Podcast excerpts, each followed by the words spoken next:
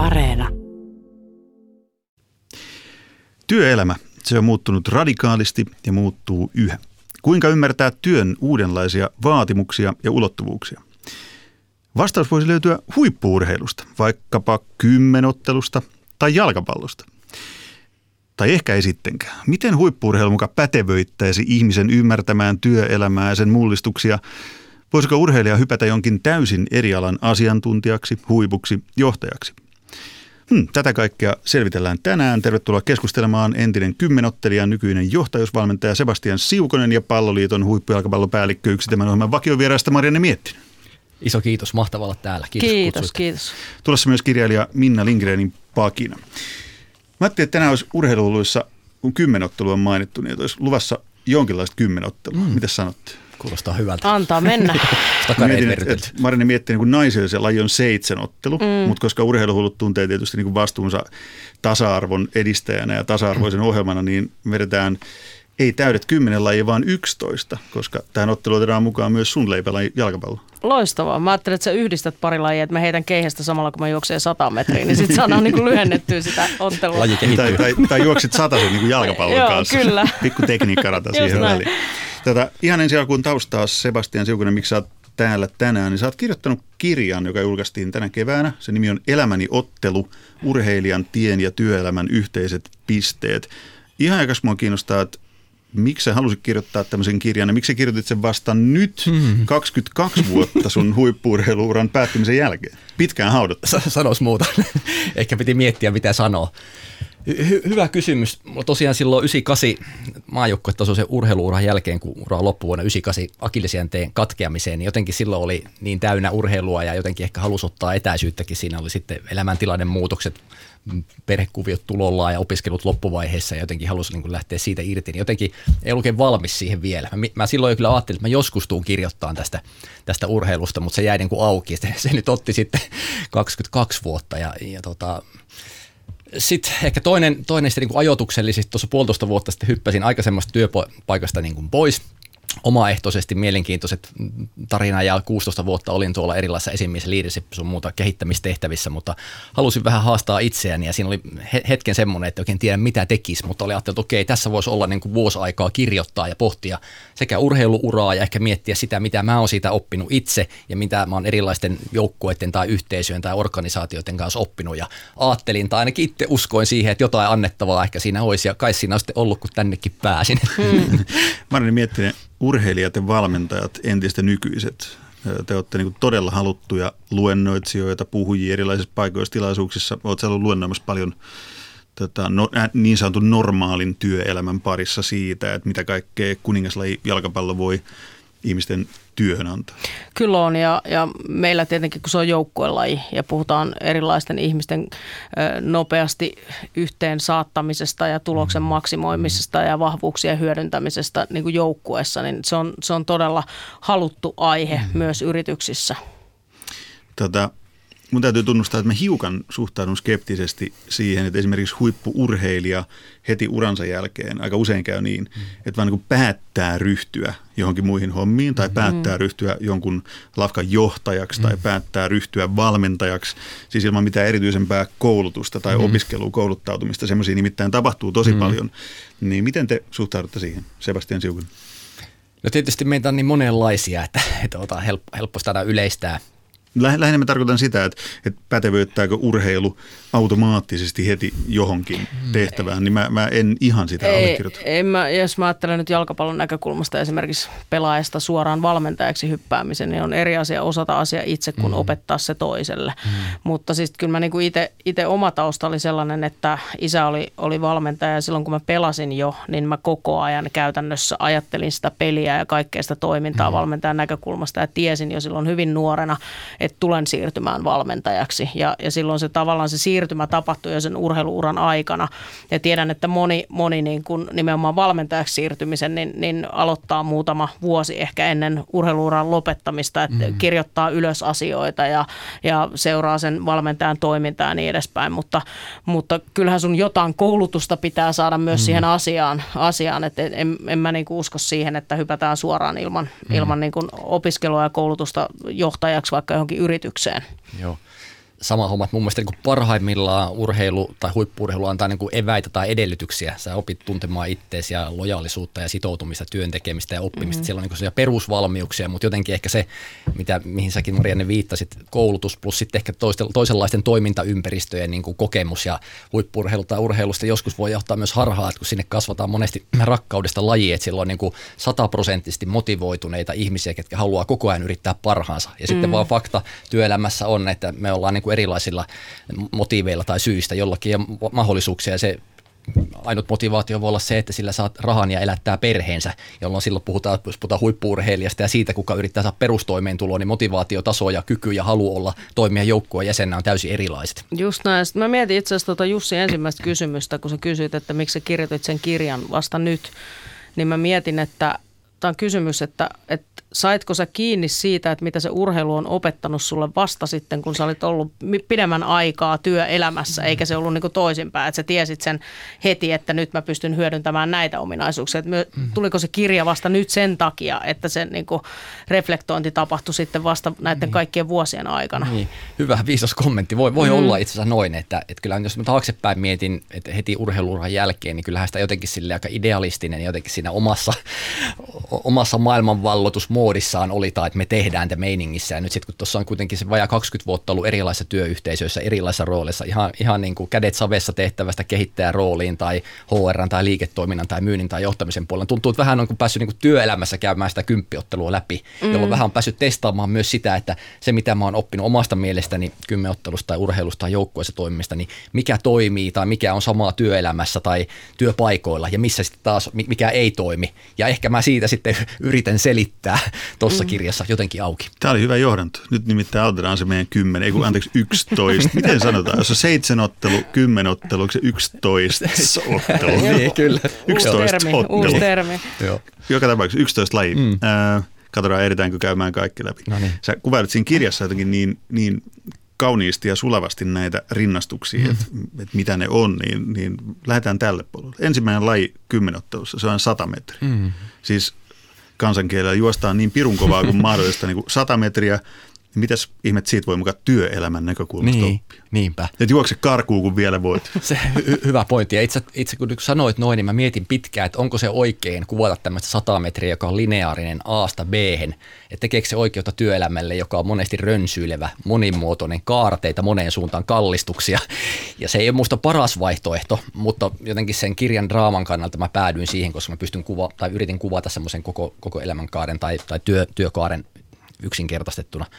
Mulle 100 metriä tavallaan se on, se on tietynlainen niin kuin avaus tai, tai niin kuin, niin kuin lähtö jollekin. Ja ehkä urheilijana mä koin ja myös valmentajana, niin se on vähän niin kuin virittämisen taidetta, että, että miten sillä tavalla kymmenottiletkin yleensä, ketkä sitä niin kuin tekee päätyökseen tai elämäntehtävään, niin 2-4 ottelua vuodessa. Että reenata niin kuin elää sille urheilulle vuosi ja sitten sulla on 2-4 neljä niin kuin paikkaa näyttää se, mitä sä kykenet. Eli motivaatio, tahtoa ja tavallaan niin kuin, niin kuin voisi sanoa, no onko se painetta tai hallittua energiaa on tosi paljon. Miten sä kykenet olemaan samaan aikaan just siinä hetkessä, kun laukaus, lähettäjän laukaus tulee, niin parhaimmillas – samaan aikaan tehokas, voimallinen, suuntaava, mutta samaan aikaan rytmisti rento.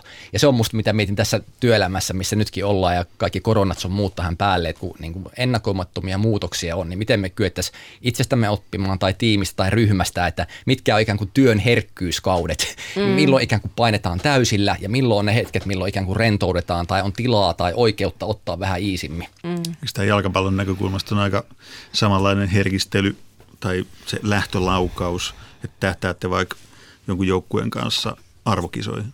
Joo, ja sitten mä mietin, tota, että kun se on nopeuslaji, niin sunhan pitää valmistautua siihen hyvin, että sulla on lepoa siellä alla ja sä pystyt tuottamaan sen parhaan räjähtävän tuloksen ja kaikki. Että se ei ole vaan se hetki, niin kuin säkin kuvasit tosi hienosti, tota, tota, mitä siellä on niitä vaiheita sen, sen vuoden aikana, niin jotta sä saat sen eh, ihmisen parhaimmillaan siihen räjähtävään suoritukseen, niin miten sä valmistaudut siihen ja rakennat sitä kokonaisuutta. Että se, se meillä lajissa on esimerkiksi tärkeää, että mm. et, et ottelu on se hetki, jolloin mitataan ulos kaikki, mitä sä oot tehnyt sitä ennen. Mm. Ja se valmist, valmistautuminen on itse asiassa tärkeämpää, kun sitten vaan nautitaan siitä tuloksesta, mm. joka kestää sen ohikiitävän hetken niin kuin siinä sadas metrissä. Entäs sitten kymmenottelun tai me 11 ottelun toinen laji, pituushyppy? Hypätään työpaikasta toiseen. niin kyllä, toivottavasti siihen suuntaan, mihin kaikki haluaa. Joskushan ne hypyt voi olla organisaation sisällä joskus pois ja joskus ne on hyviä ja joskus vähän ei niin hyviä vaihtoehtoja. Joo, pituushyppyhän on luonnollinen jatko sataselle, että tutkijat on, tai ketkä tuolla biomekaniikka tutkimuspuolella on tehnyt, että onko se korrelaatio 0,95 suurin piirtein sille, eli käytännössä mitä nopeampaa juokset, sitä pidemmälle pääset, mutta sitten kuitenkin taas niin kuin parhaat erottuu hyvistä tai kohtuullisista sillä, että pystyy tekemään oikea-aikaisesti oikeita hetkiä, mm. että sillä lankulle tulolla ja sillä hetkellä, kun siitä ponnistaa eteenpäin, niin se ratkaisee ja jotenkin se rinnastus työelämää oikeastaan vähän liittyy tuohon satasenkin juttuun, mutta tavallaan mitä on tempo ja rytmiikka työelämässä, mitkä on niitä, niitä juttuja, että kun pitää olla parhaimmillaan, niin mihin sä sen parha, oman parhaimmuutesi tai ainutkertaisuutesi suuntaat. Mm, kyllä. Rytmi ja tempo, mm. nyt tämä viittasi mulle heti niin kuin assosiaation jalkapallo. Mm. Niin, se, kyllä. Mm. Pelin rytmi, mm. äh, milloin, milloin sä etenet nopeasti pelissä ja, ja myöskin elämässä tässä, milloin sä mm. hyökkäät, mm. milloin on se hetki, että vastustaja on heikommillaan, kilpaileva yritys, milloin sä isket, isket siihen. Milloin... Onko tämä se retoriikka, mitä sä käytät sun luennolla? En, en, en. Mä keksin tätä itse asiassa. mä rupesin miettimään, että sä yritykseen, niin, että nyt ei, ei, mä, mä lisäsin sen, niin, mä lisäsin sen tähän, hyvältä. koska niin. mä sain sen kiinni tuosta ajatuksesta mm. myös niin kuin meidän pelin näkökulmasta, että pelissä on erilaisia vaiheita ja sitten on olennaista tunnistaa se, että missä vaiheessa me hyökätään ja mennään nopeasti eteenpäin, missä vaiheessa me, mm. me mennään hitaasti, rakennetaan linja kerrallaan, missä vaiheessa me joudutaan puolustamaan, milloin se on aggressiivista puolustamista. Ja, ja sitten kuitenkin meillä vielä se ero on siinä, mitä mä sanoin alusta asti, mm. että se, sun pitää saada 11 ihmistä tekemään mm. kaiken samaan aikaan, mm. että ne tunnistaa ne tilanteet yhtä aikaa, ne tekee saman päätöksen, johtopäätöksen ja sitten ne toimii kaikki samaan aikaan sen yhteisen tavoitteen edeksi. että se on vielä haasteellista se, että mä juoksen yksin sen mm. satasen. Mm. Tässä on muuten yksi aika merkittävä ero varmaan. Öö, siis jos, kun pelataan tänään siis urheilua, mm. huippuurheilua, mm töihin, niin sanottuun työelämään, mm.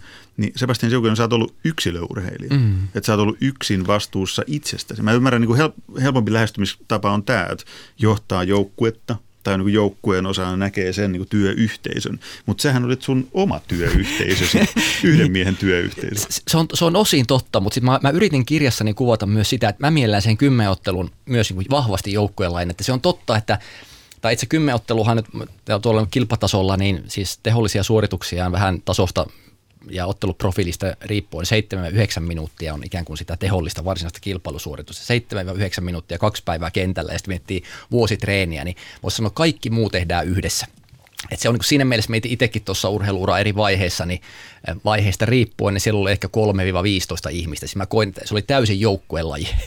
Et, et siinä mielessä niin kuin se, tota, niin kuin se koko harjoittelun prosessi, mä voisin kuvitella, että siinä on tosi paljon samaa mitä lajeissa, mutta ehkä niin kuin suuri yleisö mieltää sen lajin sitä kautta, miltä se näkyy kilpailutilanteessa tai miten media sen näyttää, eli usein niin kuin, niin kuin kilpailussa tai kymmenottelutilanteessa, milloin se kieltämättä näyttää pääosin yksilölajille. Tosi itse kisassakin niin kuin tietää, ottelijoiden kesken on hyvä henki ja siellä kannustetaan ja sen kahden päivän aikana se tavallaan se, se, se elää se semmoinen kuin ryhmädynamiikka ja tavallaan sitä hitsautuu se joukkue. Mutta silti sun suoritus on vain susta itsestäsi kiinni. Mm. Et niin kuin siinä hetkessä, jolloin mm. se tuo, tulos mm. pitää tuottaa mm. ulos. Että, että joukkuelajissa se on, se on ihan sama. Vaikka, niin, että mä hyökkään, niin. mutta jos, jos mä en saa hyviä syöttöjä, niin mä en pääse sinne maalintekoon. Niin. Tai mä ensimmäisenä puolustajana puolustan hyvin, mutta sitten se seuraava tulee liian myöhässä, niin se, on, se pressin niin. läpi pelataan. Ja, ja, ja, ja niin kuin se, se on ehkä tässä se. Mutta sitten taas se, mistä, mistä, mistä me joukkuelajipelaajat voi ottaa oppia, ja voisin kuvitella tämmöistä työelämään, että sitten kun sä oot ollut yksilöurheilija, niin sä pystyt kantaa paremmin vielä sen vastuun siitä omasta suoritta- mm, suorituksesta, mm. koska jos mulla on huono päivä, niin mun on helppo mennä sen taakse, että no Jussi pelaa hyvän pelin mm. ja Jussi, Jussi puolustaa paremmin kuin minä ja se korjaa mun virheet. Usein menee kyllä toisinpäin. niin, niin ehkä jalkapallossa, mutta salibändissä. Sibelius on mikä Ei, mestari se oli. Sibelius Akatemia kaksin, kaksinkertainen salibändi. Sori, sori. Mutta sitten, sitten niin kuin taas yksilöurheilussa sä oot tottunut kantaa sen vastuun mm. siitä omasta tekemisestä ihan eri tavalla. Että mm. voisi kuvitella, että sekin on taas sitten työ työelämässä vahvuus, mm. että sä ymmärrät sen oman tekemisen merkityksen ja, ja kannat sen vastuun ja myös epäonnistumiset muut eri tavalla kuin joukkue kantaa senkin aina kollektiivina. Kyllä.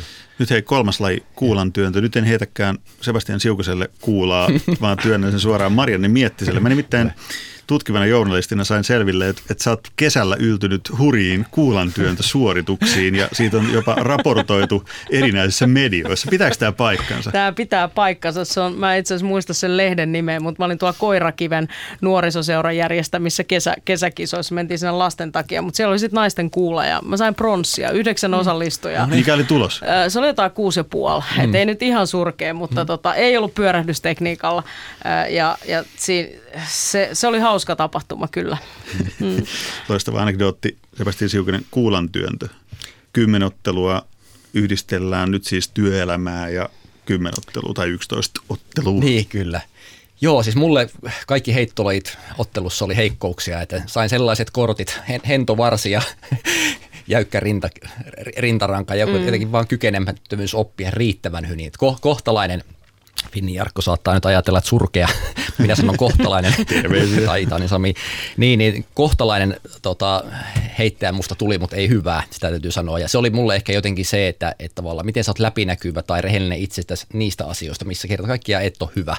Mutta silti nähdä samaan aikaan jotenkin, että sulla on niin kuin omalla tasolla on aina mahdollisuus kehittyä ja nähdä se oma potentiaali. Ja sitten taas se, taas se ottelu niin kuin, tähän niin kuin analogiaan, niin musta niin kuin mahtava se, että niin kuin voi tehdä todella hyvää tulosta tai erilaisia lopputuloksia hyvin erilaisilla otteluprofiileilla. Se, se sallii sen, että erilaiset tyypit voi olla tosi hyviä ottelijoita. Ne vaan painottuu, jotkut on ehkä enemmän juoksuhyppypuolella, jotkut on ehkä enemmän sitten heitto tai tota, tota, juoksupuolella, että tavallaan se ominaisprofiili tai suorituskykyprofiili on erilainen. Tuo on mun mielestä hyvä pointti, ja taas kun ajattelee joukkueessakin, niin mm. se olennaistahan on se, että sen tiimin näkökulmasta, että me tunnistetaan mm. erilaisten ihmisten vahvuudet, ja sä saat työskennellä niillä vahvuuksilla mm. niin paljon kuin mahdollista, mutta sitten ne perusa, muut asiat pitää olla siinä riittävällä tasolla, jotta sä pääset toteuttaa sitä vahvuutta sit mm. parhaimmillaan. Ja sitten taas joku toinen voi olla toisessa asiassa vahva, ja, mm.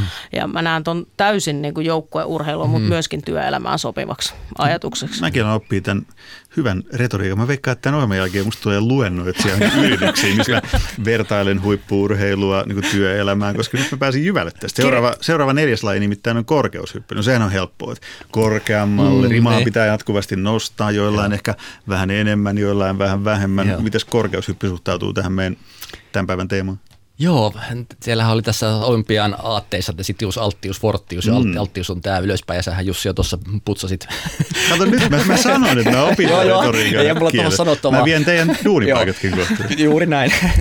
tota, pyrki, pyrkiä ylöspäin, ja, mutta ehkä silleen tässä kirjassa ja niin kuin se niin työyhteisöön ja organisaatioon liittyvä tavallaan paradoksi siitä – että tavallaan millä se tulos tehdään ja korkeushypyssäkin, niin ne on ne edeltävät vaiheet, että kuinka kovaa, minkälaisella kaarekallistuksella tulee just siihen ponnistushetkiä tavallaan, että et, et kuinka olla samaan aikaan todella tehokas ja sitten luottavainen ja sitten tavallaan siinä ponnistuksen jälkeen jotenkin, sitten se menee, se menee luonnonlakien mukaan parapolista rataa ja, ja tota, että se tulos on tehty aikaisemmin. Jotenkin itse mietin taas niin kuin työssä tai niin kuin tiimissä tai oman esimiehen tai esihenkilön nä, nä, näinä sanoina, niin jotenkin se, että mikä se luottamus on siinä niin kuin yhteistyön. Että jos, jos ei ole luottamusta puolin tai toisen, niin on mahdotonta tehdä täydellistä tai erinomaista, kenties ei hyvääkään ponnistusta. Ja mulle, mulle se tota, korkeushyppy on jollakin tavalla tämmöisen luottamuksen ja, ja, ja tämmöisen niin suhteiden vaalimisen laji.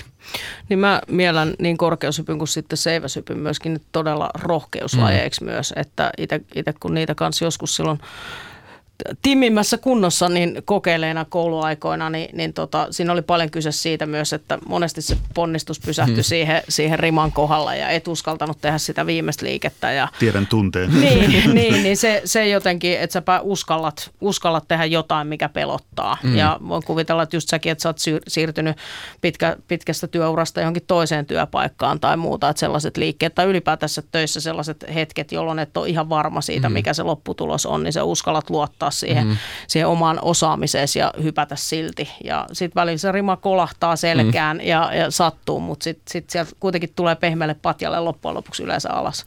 Ennen kuin jatketaan meidän lajien läpikäymistä tässä urheiluhullujen kymmenottelussa ja sen suhteuttamista, suhteuttamista työelämään, niin minua kiinnostaa tietää tähän väliin, että muistan kysyä, mm.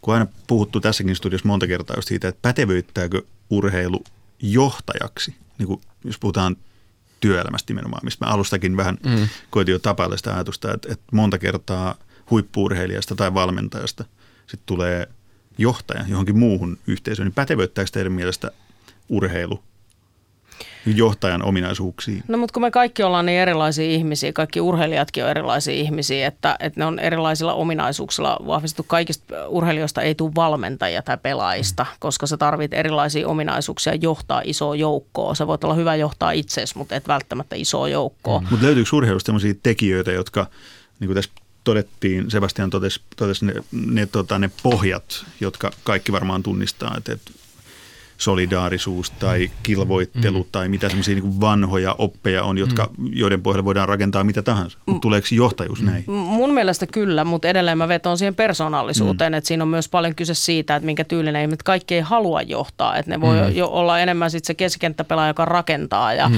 joku voi olla enemmän se puolustaja, joka torjuu ne hyökkäykset mm. ja joku painaa laidalla box to box ja tekee raatavaa duunia ja sitten mm. joku on se, joka johtaa. Että kaikki, että vaikka ne edellytykset olisi siellä, niin se liittyy liittyy paljon siihen persoonallisuuteen. Mä tiedän, mitä sä ajattelet, että sä teet tätä työt, niin, työksesi, niin. mutta...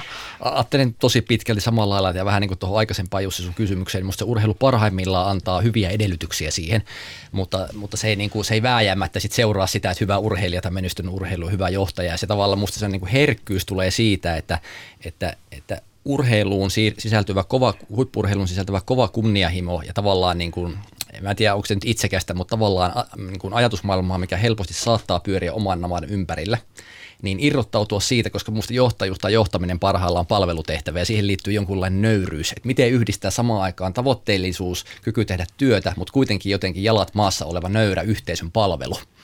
Tuo on erinomainen pointti, koska monesta entisestä urheilijasta, joka siirtyy valmentajaksi, niin näkee sen vaikeuden siinä siirtovaiheessa, että kaikki ei pyörikään sun navan ympärillä. Että sä et voi päättää treeniaikataulua joukkueelle vaan sen mukaan, mikä sulle sopii tai sun perheelle sopii. Tai, tai olla vastaamatta illalla puhelimeen silloin, kun joku pelaaja soittaa, jos sä oot itse saunassa tai muuta, vaan sun pitää aina asettaa ne pelaajat etusijalle.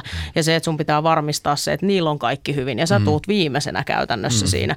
Niin siinä on, siinä on, mä oon monta kertaa nähnyt sen ja toi toi liittyy myös, okei, okay, siihen voi oppia, siihen voi kasvaa. Se ei tarkoita sitä, että sä et pysty siihen, mutta edelleen palaan siihen, että on erilaisia persoonallisuuksia, jotka sopii erilaisiin tehtäviin paremmin.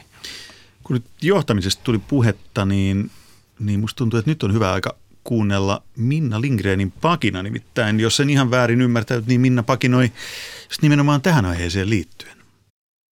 Johtaminen muuttui valtavan vaikeaksi heti, kun se lakkasi olemasta valkoisten ylipainoisten kusipäämiesten yksin oikeus. Vielä hetki sitten minäkin istuin esimieskoulutuksessa tuntemassa itseni ulkopuoliseksi miesten muistellessa armeijakokemuksiaan. Sieltä ne opit ammennettiin, kun piti saada joukkolaiskoja miehiä ryntäilemään kivireppuselässä pusikossa tai petaamaan sängynpeitteen raidat suoraan kulmaan, jotta vihollinen idästä ei hyökkää. Kyykytys, käskytys ja nöyryytys olivat jämäkkää johtamista. Yhä tänä päivänä Suomessa jaksetaan nauraa ruotsalaisille yhteisöille, jossa vain keskustellaan, diskuteerataan ja jaagataan, kun kenessäkään ei ole miestä päättämään ja määräämään. Jossain vaiheessa sitten keksittiin, että johtajia pitää kouluttaa. Se tapahtui suunnilleen samoihin aikoihin, kun kosteat, pitkät lounaat, sikarin poltto ja sihteerin kouriminen kiellettiin työpaikoilla – Johtajilta meni siinä niin monta etuoikeutta kerta heitolla, että alettiin virkistää niitä seminaareilla, joihin kutsuttiin yksi kapellimestari, yksi jatsmuusikko ja yksi jääkiekkovalmentaja kertoilemaan omasta työstään. Jääkiekkovalmentajilla oli parhaat jutut, kun kaikki kuuluisat NR-tähdet olivat niiden kavereita. Jatsmuusikot puhuivat improvisaatiosta ja sointuketjuista todistaakseen, että improvisaatio ei olekaan sitä, että tehdään mitä päähän pälkähtää, vaikka se kuulostaa siltä. Kapellimestarit olivat vähäpuheisia jurnottajia, kelpojohtajia siis, mutta kukaan ei ymmärtänyt niiden murahtelusta muuta kuin että kapellimestari tekee tosi vähän töitä siihen nähden, että sen palkka on kovempi kuin muilla johtajilla. Seuraavalla kierroksella pyydettiin johtajakouluun puhumaan TV-stä tuttuja juontajia ja työttömiä näyttelijöitä ja nykyään käytetään stand-up-koomikoita ja konsultteja, jotka ovat oikeastaan yksi ja sama asia. Ja sitten yhtäkkiä kaikki tekeminen on johtamista. Itseä pitää johtaa, eikä siinä auta velttoilu. Ja valmentaminen, sehän on tietysti johtamista. Sillä katsokaas, johtajan on oltava auktoriteetti ja vain yksi voi olla auktoriteetti, niin kuin pappi, kersantti tai opettaja, jota muut hiljaa kuuntelevat. Urheiluvalmentaminen on vähän niin kuin lasten tai koirien kasvatusta ja lapsi, koira ja urheilija tarvitsevat auktoriteetin. Entä miten saavutetaan auktoriteettiasema? No kyykyttämällä, käskyttämällä ja nöyryyttämällä, eikö se nyt jumalauta mene jokaaliin? Näin pakinoi kirjailija Minna Lindgren aikamoista tykitystä. Sebastian Siukonen, Marianne Miettinen, minkälaisia ajatuksia pakina herätti? No naurattaa ja, ja tota, Minna on kyllä loistava mm.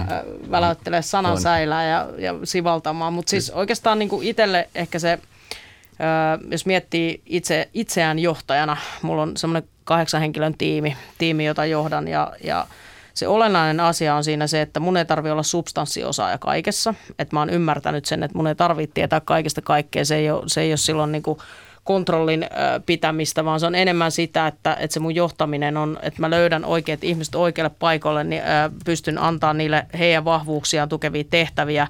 Ja mä pidän kiinni siitä, että se koko porukka menee samaan suuntaan ja meillä on yhteinen linja. Ja he jokainen johtaa omaa vastuualuettaan. Ja silloin oikeasti niiden pitää saada johtaa sitä.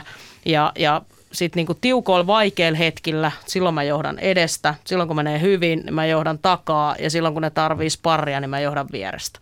Ja se on mun mielestä se olennaisia. Mulla on tästä vi- viikonlopulta hyvä esimerkki, kun on ollut iso tapahtuma ja, ja mä koin itseni turhaksi siellä. Ja se on mun mielestä parasta mahdollista, että mä kasvatan koko ajan ympärillä uusia johtajia ja me johdetaan yhdessä. Ja se ei tarkoita sitä, että mä pakoilen vastuuta, vaan, vaan enemmän se, että sitten oikeassa hetkissä mä johdan vähän eri tavalla ja, ja niin kuin, pidän kiinni siitä yhtenäisyydestä. Sebastian Siukonen, sä oot johtajuusvalmentaja. Et ollut ilmeisesti niin mielessä tuosta tittelistä, mutta se jollain, jossain määrin kuvaa, kuvaa sitä, mitä sä nykyään teet. Niin, joo. Niin, sin... niin mitä ajattelit tuosta Minnan, Minnan pakinasta? Oli kyllä loistava pakina ja kyllähän se osin, osin meni suojauksen läpi. Taidan kuulua kohderyhmään, mitä siinä piikitellään, mutta ehkä siis niin kuin mahtavasti kirjoitettu ja, ja samaan aikaan huumoria, mutta myös, myös niin kuin todella osuvaa. Että ehkä tässä niin kuin johtaminen tai johtajuus on varmaan semmoinen vähän niin kuin pyhä lehmä, se on, niin kuin, se on herkkä aihe, se, se niin, kuin niin moni asia työelämässä ja muutoksia jotenkin peilataan johtamisen tai johtajuuden kautta. Ja okei, vaikka niitä sanoja käytetään, niin itse ehkä näen sen yhteisön tai joukkueen siinä niin kuin juttuna. Ja onko sitten nimipäällikkö tai johtaja tai valmentaja tai opettaja tai fasilitaattori tai mikä tahansa, niin musta se jonkun ihmisen tehtävä on luoda edellytyksiä ja niin kuin Maria sanoi, että mun mielestä mm. luoda suuntaa ja jotenkin mm. yhdessä luoda joku todellisuus, miten se tavoittele matka tehdään.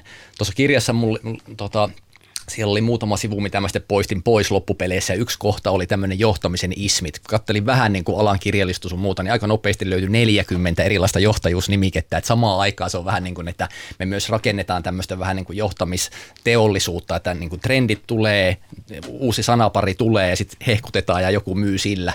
Että tavallaan ehkä itse tässä niin kuin aika niin kuin yksinkertaisessa juurevassa johtajuuskäsityksessä tavallaan en sinne, siinä mielessä niin kuin usko sillä tavalla ismeihin, vaan ehkä ihmisten välisiin suhteisiin suhteisiin ja mitä siinä voidaan sitten tehdä. Hei, nyt meidän täytyy palata päivän agendalle. Nimittäin meillä on 11 ottelussa vielä 1, 2, 3, 4, 5, 6 lajia jäljellä. Ai, ai, Eli siis pelataan, jatketaan pelaamista. 10 ottelu, 11 ottelu. Mm-hmm. Ja työelämä ollaan aika hyvin, aika hyvin saatu jo näitä lajeja niin kuin kahlattua läpi, mm. mutta nyt tulee viides laji, 400 metriä, ratakierros. Ouch, joo. Tota, se on aika raaka matka. Onko, työ, onko työelämä yhtä raakaa kuin 400 metrin juoksu. Koko ajan täysillä, niin kuin satasta sataisen niin. perään, niin armotonta. Niin. Kyllä se joskus on armotontakin, että ei tuolla sitten kun työtehtävissä on ollut YT-prosessit ja on tullut toimeksiantona, että nyt säästöä pitää saada ja siitä käydään sitten haastaviakin keskusteluja, niin ei, ei se kivalta tunnu. Tuntuuko mutta... se samalta kuin 400 metriä? en, en pysty vertaamaan, mutta siinä mä si, si, niin kuin, niin kuin rinnastamaan täysin, mutta on ahtaalla – ja on, on tekemissä oman pelon, mukavuuden haluun ja uskalluksen kanssa. Ja 400 metriäkin loppujen lopuksi niin siinä ei runtata koko ajan täysillä, että siinäkin on erilaisia vaiheita. Totta. Mutta sen päivän päätteeksi kuitenkin väsyttää ja ainakin itse jotain mukavuuden halua, että mä sain, sain ainakin niissä aina nelos, ennen nelosta ja tonne vitosta niin mietin, että miten mä voi olla näin tyhmä vapaaehtoisesti on tässä mm. tilanteessa, teen niin paljon töitä ja taas tässä on, miten mä pääsen pois tästä tilanteesta, mutta jotenkin sitten vaan se, ehkä niissä hetkissä jotain, jotain niin kuin elää läpi ja jotenkin kanavoi omaa energiansa toisella, vaikka väkisinkin toisenlaiseen ajatteluun, että siitä tulee mahdollisuus ja siitä löytyy jotenkin oudolla tavalla jotain kiehtovaa ja sitten kun se on ohi, niin se on mahtavaa. Ja mun mielestä se nimenomaan sen kovan kuormituksen sietäminen on, ajattelen sen siihen niin kuin ja omaan työhön ja, ja johtajuuteen ja työn, työn niin kuin syklien vaihtelevuuteen, että omassakin työssä on sellaisia jaksoja, että sä saatat painaa kaksi viikkoa ihan hulluna. Sä teet 14 tuntisia päiviä, sä oot jossain EM-karsinnoissa tai muualla ja sun pitää vaan pystyä. Sä nukut vähi, vähiä unia ja sä tiedät, että, että sit kun tää loppuu, niin sit mä saan huilata ja, ja se jostain kummasta se energia tulee jaksaa se kuormitus ja kestää niitä paineita. Et, et se on tosi tärkeä monessa työssä, että et sulla ei ole aina se mukavuusalue. Siinä ne on myös niitä hetkiä, jolloin, jolloin sä voit oppia ja kehittyä, kun sut pusketaan sinne alueelle, missä ei ole kaikkein kivointa. Mm. Ja sitten jossain vaiheessa tulla sieltä takaisin, mutta et sitä, sitä niinku painetta ja kovaa kuormitusta pitää kestää myös. Kuudes laji, 110 aidat.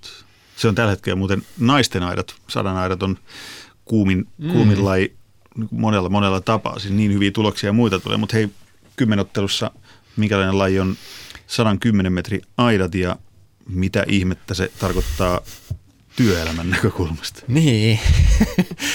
No siinä on ainakin ensimmäinen ottelupäivä takana ja yö on nukuttu yleensä aika heikosti.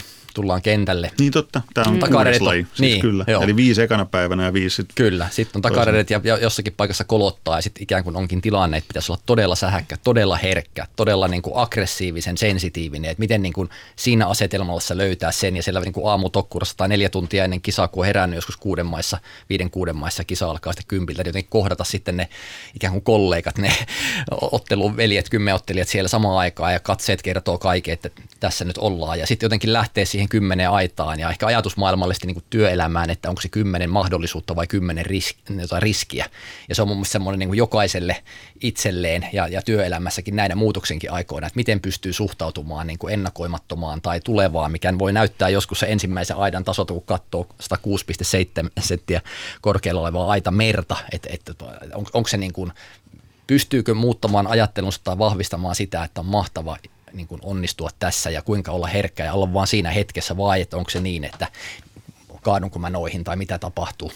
Tuo on hienosti sanottu, ja mä mietin itse sitä, että, että sulla on siellä niitä esteitä matkalla ja johonkin saatat kolahtaa, sun pitää uudestaan löytää nopeasti mm. rytmi, mm. joku kaatuu, aita, sun on silti jatkettava se matka sinne loppuun asti ja nähdä se päämäärä koko ajan, mm. mitä kohti sä oot menossa. Että myös semmoista niin kuin tietynlaista mahdollisia epäonnistumisten tai askel, askelten sotkeutumisten mm. jatkamista siitä huolimatta. Seitsemäs laji on kiekon heitto. Marinne Miettinen Oliko siellä koirakiven kesäolympialaisessa kuulla lisäksi myös kiekko? Ei ollut. Siellä oli pituus lapsille ja, mm. ja juoksumatkoja, mutta tota, kiek- kiekkohan on hieno, hieno laji. Se on jotenkin upea se tekninen suoritus ja pyörimiset siinä ja liikkeet ja sitten se, mm. miten liikkeen voimalla, tai se liike tuo sen voiman siihen, siihen niin kuin heittoon. Että, mm. Että tota, äh, sä kuvailit itse sitä just, että se siinä kirjassa tai mitä Hesarin juttua luki, niin kuvailit sitä oppimisen tärkeydeksi. Mm, mm. Mitä, mitä sä ajattelet, avaa sitä? Joo, no siinä, se oikeastaan rinnastui tähän heikkous, heikkousteemaan, toinen, toinen näistä heittolaista, missä olin siis kohtuu heikko. Ja sitten ottelussa poikkeuksien laji ympyräliike, että siinä on jotain niin kuin todella niin kuin jännää muotokieltä tai poikkeuksellista. Ja al- aluksi oli mulla ehdottomasti surkein laji, että muistan ensimmäiset kokeilut, ei pysynyt kiekko kädessä, kun junnuna heitteli tai lähti väärään suuntaan sun muuta. Että jotenkin niin kuin löytää siitä joku lajille ominainen ydin ja pyörivä rytmi, tai sen kirjassa kutsua sitten kuin lyyriseksi, lyyriseksi lajiksi, jossa on jotain niin kuin runollista. Ja musta se on niin kuin jännä, vaikka itse en päässyt siihen noin 40 metriin, mutta tota, kuitenkin siinä oli jotain niin kuin, taas niin kuin omalla polulla, että jos lähin 20 metristä, niin, niin puolentoista kiloa kiekolla, niin kuitenkin lenti kaksi kilosella niin kuin 40 metriä, niin siinä on niin kuin oppimisen, oppimisen mahdollisuutta ja sitten jotenkin niin kuin oppimista sen ottelun sisällä. Että jos miettisi taas niin kuin työelämään, että meillä on niin kuin tosi erilaisia työn niin kuin luonteita. Voi olla nopea temposta tai projektiluontosta tai sitten luovaa vaihetta tai on yhteistoiminnallista tai on niin kuin omaa projektijuttua sun muuta, niin sitten jos sillä omassa työssä on joku yksi aivan niin kuin yllättävä jännä piirre, niin pystyykö oppimaan tai työyhteisö jotenkin jakaa sen, että mikä, mikä hienous siinä on tai pystyykö sitä juttelemaan, mikä siinä on hankalaa tai mitä tahansa onkaan. En ole ikinä ajatellut kiekoheittoa tolleen Täytyy sanoa, että en, en minä. Niin. Mä oon ajatellut sitä vaan, että kun melko mörssärimäinen mies tai nainen pyörähtää ja sitten se kiekko lähtee pitkään aikaa. Ja sitten ähistää vielä ennen kuin se heitto lähtee. ähistää ja huudetaan, ja huudetaan vielä silloinkin, kun se kiekko mätkähtää siihen nurmikoon. Ei se lennä enää, että se näki täältä kotisohvaltakin jo. Ehkä tämä oli vaan mun tämmöinen, mun tämmöinen cover story silleen, että kun en ollut mörssäri, mä yritin löytää sen jonkun järjen. mutta se oli hienosti luonnehdittu. Kahdeksas laji on seiväshyppy, mutta se varmaan menee niin kuin tuon korkeuden, mitä jo aikaisemmin puitiin. Mm. Katso lähinnä niin kuin kelloa, yes. että meidän aika loppuu, mutta hypätään lajiin numero yhdeksän. Suomalaiselle niin rakas keihään heitto. Mm, joo. Eikö, se, eikö se nyt ole ihan selvää, että se on suoraan verrannollinen työelämään? Ei kun hetkinen, miten? Niin, ja kädessä keihässä keihässä katkennut niin, pää vielä. Niin, niin. Karjalainen soimaan Kyllä, heti joo, niin, joo, ja siinä niin kuin, kolmas näistä heikoista, heikoimmista lajeista, niin, mutta myös op- opettavainen ja rinnastan työelämässä tiettyihin niin projekteihin, että on niin kuin, siinä on tietyt valmistavat askeleet, tullaan heittoviivalla ja sitten keihäs lentää, tulee maali ja mitata, tai maahan ja mitata, että se on tavallaan selkeä tämmöinen jatkumo, mutta sitten samaan aikaan siinäkin semmoinen, että jotenkin niin kuin, miten yhdistää kova vauhti, suuret voimat äärettömän herkkiin, tarkkoihin ajoituksiin. Et minä en kyennyt sitä tekemään, mutta oli onnekas, että on päässyt seuraamaan aivan huippu arvokisan mitallistien heittoja. Ei voiko arvostaa sitä niin kuin joka lajissa, miten ihmiset pystyy jalostaa itseensä semmoisiin, semmoisiin kyvykkyyksiin. Ja toki tietysti keihääseen sitten tämä evoluutio ja metsästys ja hengissä pysyminen, siinä on semmoinen jännä, mm. ja jännä niin kuin tematiikka myös sisällä.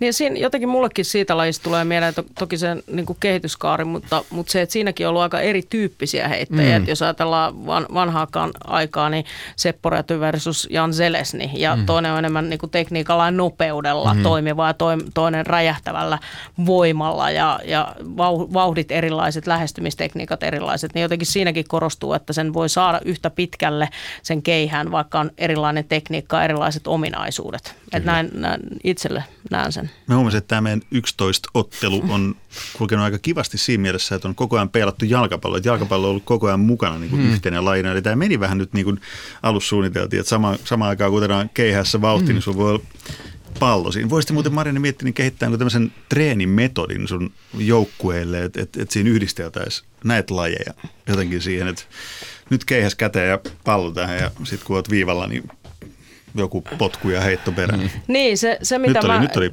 omituinen idea, vaikka Se oli tosiaan, mä, mä, mä en tyrmää heti, mutta tota, mä, mielikuvitus ei riitä tuohon just nyt, mutta se mitä mä mietin niin omasta lajista, kun pohdin näitä, näitä lajeja, niin se mikä tästä jää puuttuu, mikä sitten taas tuommoisessa pelissä on, mm. niin sulla on aina se vastustaja. Mm.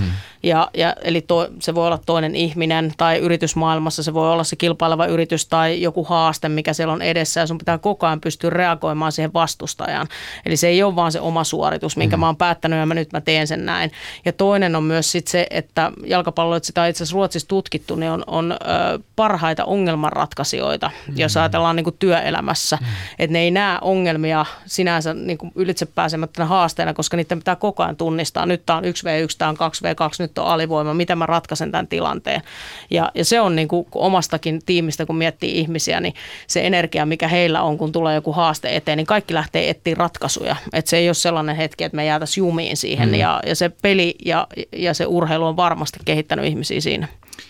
Sebastian Siukonen vielä tiivistetysti loppuun laji numero 10 tai jalkapallon mukaan laskien ollaan lajissa numero 11. Mm. Kymmenes laji kymmenottelussa on 1500 metriä. Mm. Armoton, raaka. Armoton kyllä. Näyttää telkkarista aivan hirveältä, sillä raavaat äijät vääntää neljään puoleen minuuttiin. Se on kuitenkin kolmen minuutin kilometrin vauhtia. Viimeisillä voimilla. Viimeisillä voimilla, joo. Se on tälleen, jos miettii taas draamallisesti, niin musta se on aika mahtava päätös sille kymmenottelulajille.